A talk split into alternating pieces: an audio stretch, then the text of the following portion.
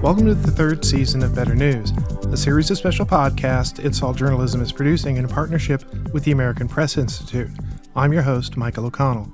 Better News offers strategies and case studies to help transform newsrooms. The effort is fueled by API and the Knight Lenfest Local News Transformation Fund. The goal of this podcast series is to highlight some of the useful research API has published as part of its Better News initiative. Jim Prather is Executive Director of Programming at the Las Vegas Review Journal. API's Better News initiative recently ran a feature about how the Review Journal used Mobbed Up, an 11 part podcast series that examines the mob's rise in Las Vegas as a way to grow audience and revenue for the paper. Jim's here today to tell us about it. Jim, thanks for being on Better News. Thank you. It's great to be here. So, first of all, you know, tell me a little bit about the situation that led you to decide that you needed to do a narrative podcast at the Las Vegas Review. You know, how that process start, you know, what made you decide that narrative podcast and a podcast uh, examining the history of the mob in Las Vegas was going to be your answer? Well, we had successfully launched several topical podcasts. Vegas Nation focuses on the Las Vegas Raiders, Golden Edge, on the Vegas Golden Knights. And we're also doing a weekly podcast on entertainment in Las Vegas. But in May 2019, Keith Moyer, our publisher, and the leadership team worked together, and we decided to make the decision to begin building Narrative Podcast.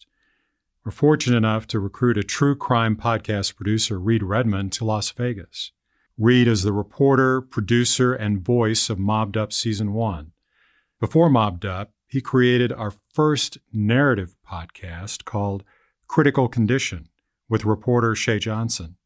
That five part series is based on the events of 1 October 2017, the mass shooting that killed 60. This podcast documents the stories of two Las Vegas police officers who saved a woman's life that night.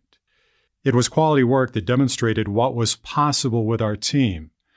And then we began working on a long form narrative, multiple episodes, and we identified an opportunity, and that opportunity was with the mob and Las Vegas. So, what problem were you trying to solve by you know, launching this podcast? You know, there's always been a mystique around Las Vegas and organized crime, thanks in part to the movie Casino, starring Robert De Niro, Sharon Stone, and Joe Pesci. Some locals actually think fondly of the mob years. You can still hear the phrase, well, you know, the strip was better run by the mob in the day. We wanted to set the record straight with the real story of Las Vegas and the mob put into digital form. The best way was a narrative podcast. There was an audience searching for this material, and we believe the Review Journal and the Mob Museum were the best organizations to do it. And that's why we created a partnership with the Mob Museum. Yeah, tell me a little bit about that. How did that partnership come about? Well, we were very fortunate that uh, one of the reporters, a former reporter from the Las Vegas Review Journal, Jeff Schumacher, was vice president at the Mob Museum.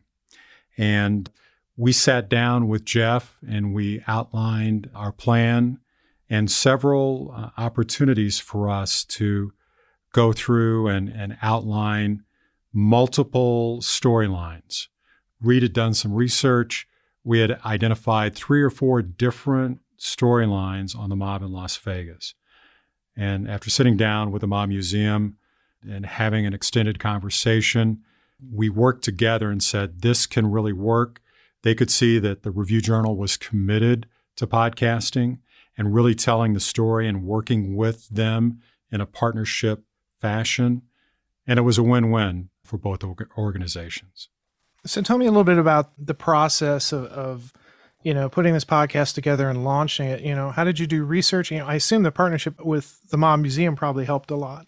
It really did. You know, I worked with Glenn Cook, our vice president of news, as well as Reed and our senior technical director, Larry Meir, on this project for 11 months. I hired Reed in June of 2019. He started initial research on, on various storylines. We met with the Mob Museum in July 2020 and quickly became partners and targeted the storyline that developed into season one of Mobbed Up The Fight for Las Vegas. You know, Jeff Schumacher was so instrumental because He had worked at the Review Journal, he had lived in Las Vegas, and he was a key voice as well on our podcast. It was also very important that his team checked the historical accuracy of our content. We conducted more than 20 interviews, former state officials, former FBI agents, Frank Cullotta, the mob hitman, national mob experts who've written extensively about the subject, former and current reporters from the Las Vegas Review Journal. We also gained access to FBI wiretaps as they were tracking the Kansas City mob activities in Vegas and elsewhere. We went back to the RJ archives to capture the flavor of the storytelling in those decades from the 60s and the 70s. We also used material from the National Archives like Reagan Presidential Library. After six months of interviews and research, January 2020, we hired an audio engineer, Jonathan McMichael, to begin work on the music, sound effects, and editing the series. May 26, we released the first two of 11 episodes. To date, there have been more than 718,000 downloads since launch. It, it, was a complete team project. It involved working with our content team, our video team, Reed, the sales organization, the marketing team. It was a process that touched every level of our organization. And, you know, we couldn't have done it without the Mob Museum. Their ability to, to really give us access to certain content and the introductions that are required to be able to uh, make something like this work. And let's just say the Mob Museum, they do have connections. Having listened to a few episodes of the podcast, I can say that it, it's an excellent listen for fans of crime podcast. It's really well produced. It's got a really intriguing storyline. The thing I like about your approach is that you're a newspaper, you're a news outlet, you have that sort of perspective, and, and you involve the museum and you know the richness of the research that they have available to you. And at the same time, you know the paper has archives of how it you know covered the mob in the city, and so you know, when somebody does a crime podcast, it's really kind of easy to sort of romanticize the mob and, you know, that kind of becomes the focus. But because you're a news outlet, you've taken the time to go and, you know, dig in the FBI files and elsewhere to present a more, I think, a more complete picture. It's one of the things I like about it when I was listening to it. Well, you know, I, I think you're right about people do look back fondly in some respects to a smaller Las Vegas. It wasn't as crowded. The resorts didn't dominate the landscape. And there was just a sense and a feeling, both in the local community as well as anybody that has watched Casino. It's easy to be fascinated by the storyline they projected the storyline of Tony Spilotro, the storyline of Frank Rosenthal. So as you look at that, it's easy to understand that people really gravitate to that as a storyline. But the truth is really something that's just fabulous to understand. And it's an amazing story. Yeah, for sure. From what I'm able to hear, I'm definitely looking forward to uh, listening to the rest of the podcast series, the first season. So, what worked well with the podcast? You come up with this plan, you launch it, you know, you've got a lot of people who uh, listen to it. What do you see were the successes of it? You know, I think you really need a great story. And for our first season, we had a great storyteller in Frank Cullotta. Frank was a mob hitman who was in Chicago and relocated to uh, Las Vegas. He passed away in August 2020, and we're thankful for the time that he shared with us to tell a story. I also think a lot about the quality of the reporting, that it's important that we have high end production values. As you said, Las Vegas Review Journal, a newspaper venturing out into the podcasting environment.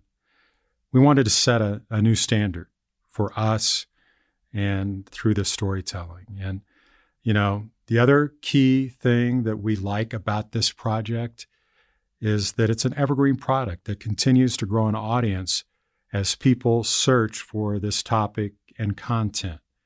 That we've told a complete storyline in 11 episodes, and an audience can come in and a year later, two years later, and still relive the moments with us. It's also important that, you know, I think we generated revenue.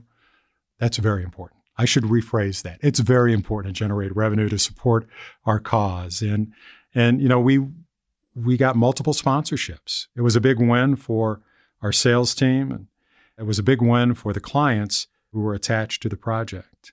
All of a sudden, this is moving us closer to at least for this content category, a national brand. And we have a lot more stories to tell, and we're preparing season two as we speak.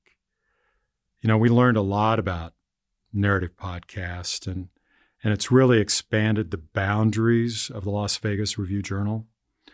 You know, as we're looking at how did we do, and, and we were charting and looking, is this working? Is it not? During its launch week, the podcast reached 57 on the Apple Podcast Top Podcast, and number 11 on the Apple Podcast True Crime charts in the United States. So it took a lot of time, energy, and effort. We had to prepare a marketing plan and execute that marketing plan and, and make this audience that loves true crime, but also is highly focused on the storyline of Las Vegas we had to reach out and market to that audience. You know, our initial goal was to have 500,000 downloads. It was an ambitious goal, but we've exceeded that number and, and that number continues to grow. Do you feel that the podcast represents you know you as a brand uh, and also in a way represents the way the city looks at its past? I really do. I think that we've introduced our brand to a whole new audience, both local as well as national. You know, one of the things that we like to talk about here is the fact that Las Vegas, 75% of the people who live here, they were born somewhere else and they moved here. So, as you're trying to talk to that audience and reach that audience of locals to actually educate them on the true history of, of Las Vegas and the mob, this is very helpful in setting the record straight and reaching that audience. But then there's the national audience that has some preconceived notions about Vegas and the mob. And we're able to extend our brand both locally as well as nationally and and talk to to that audience. And and I think, you know, for those who have tuned in, I think they've been pleasantly surprised by our efforts. I think it speaks to the quality of, of the people we've hired and recruited in our video and audio studio and, and the quality of the reporting team we've assembled uh, as well at the RJ.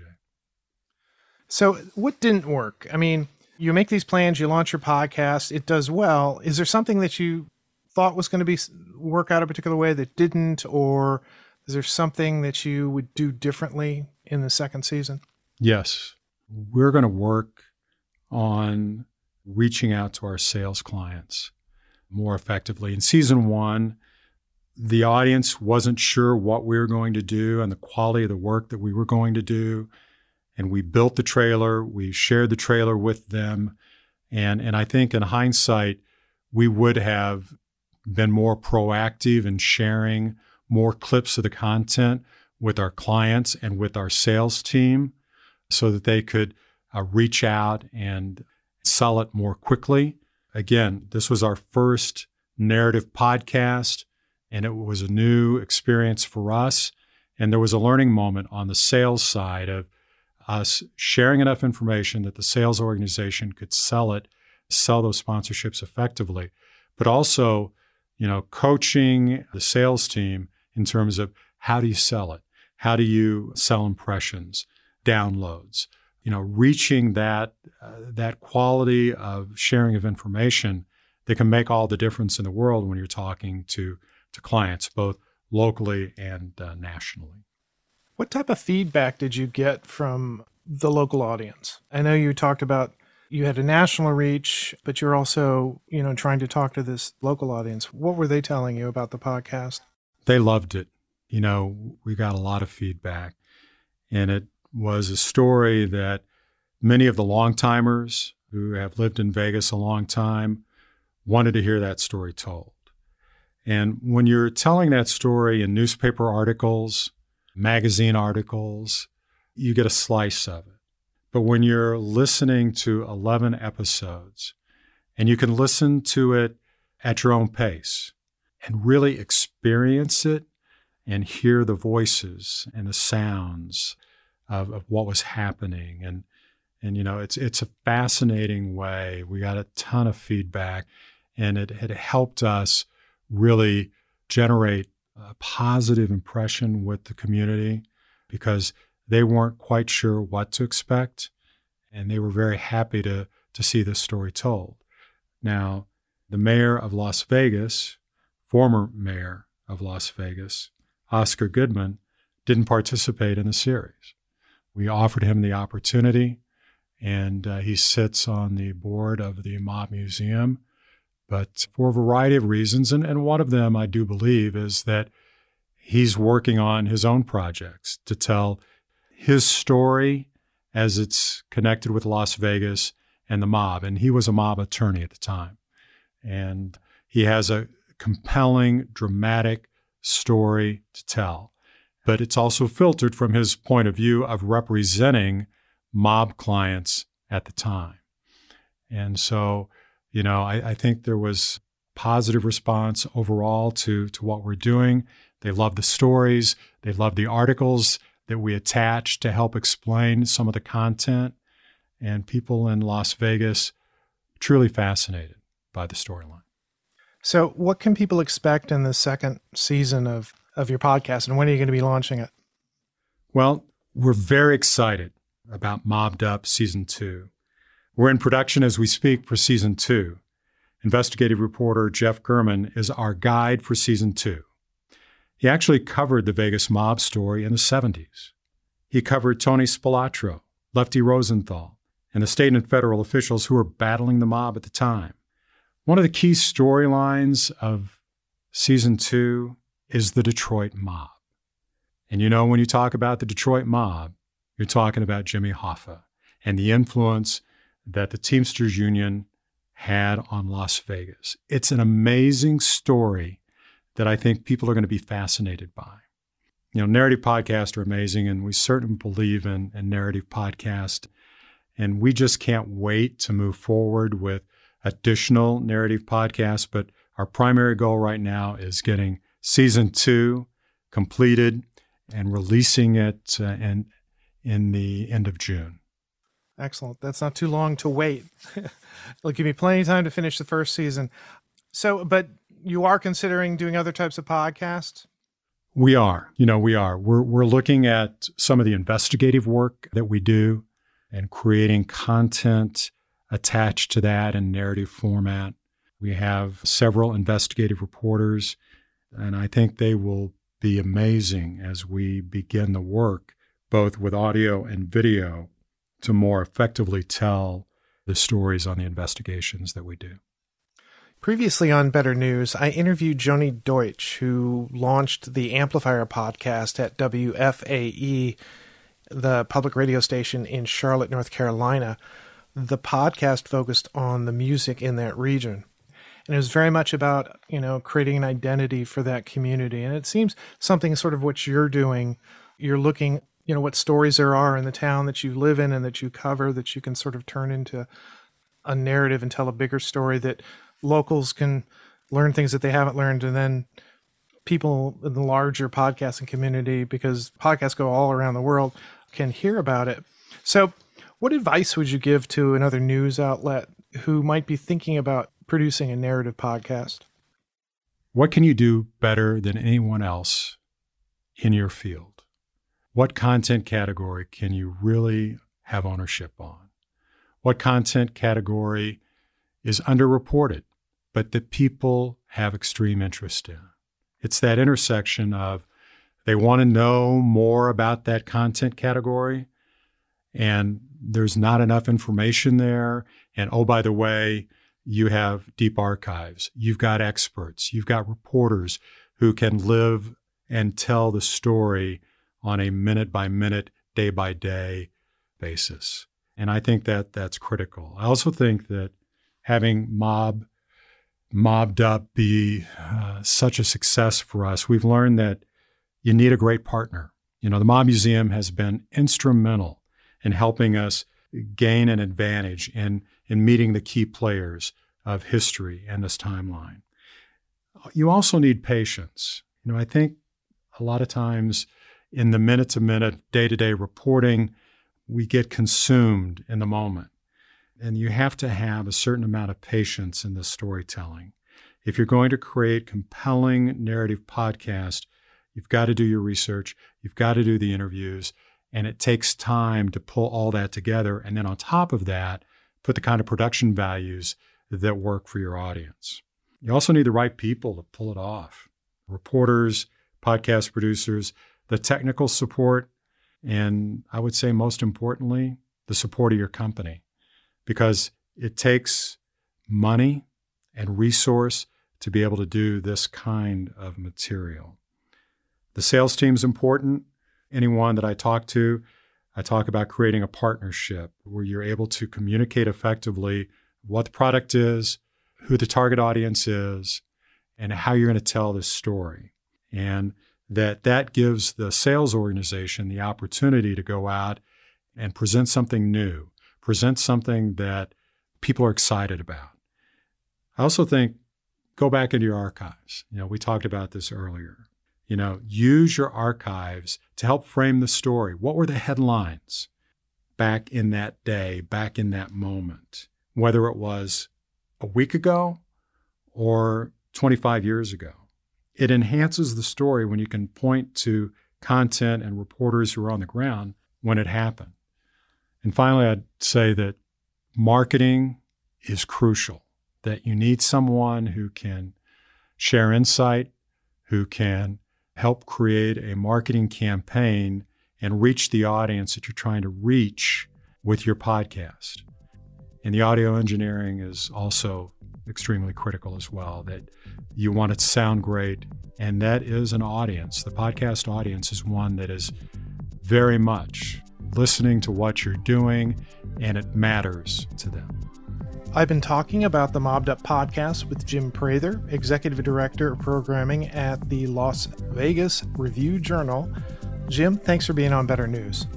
Thank you. Really appreciate the time today. Thank you. Thanks for listening to Better News, a co production of the American Press Institute and It's All Journalism. API's Better News initiative offers strategies and case studies to help transform newsrooms. You can find out more about the Better News initiative and this podcast at betternews.org.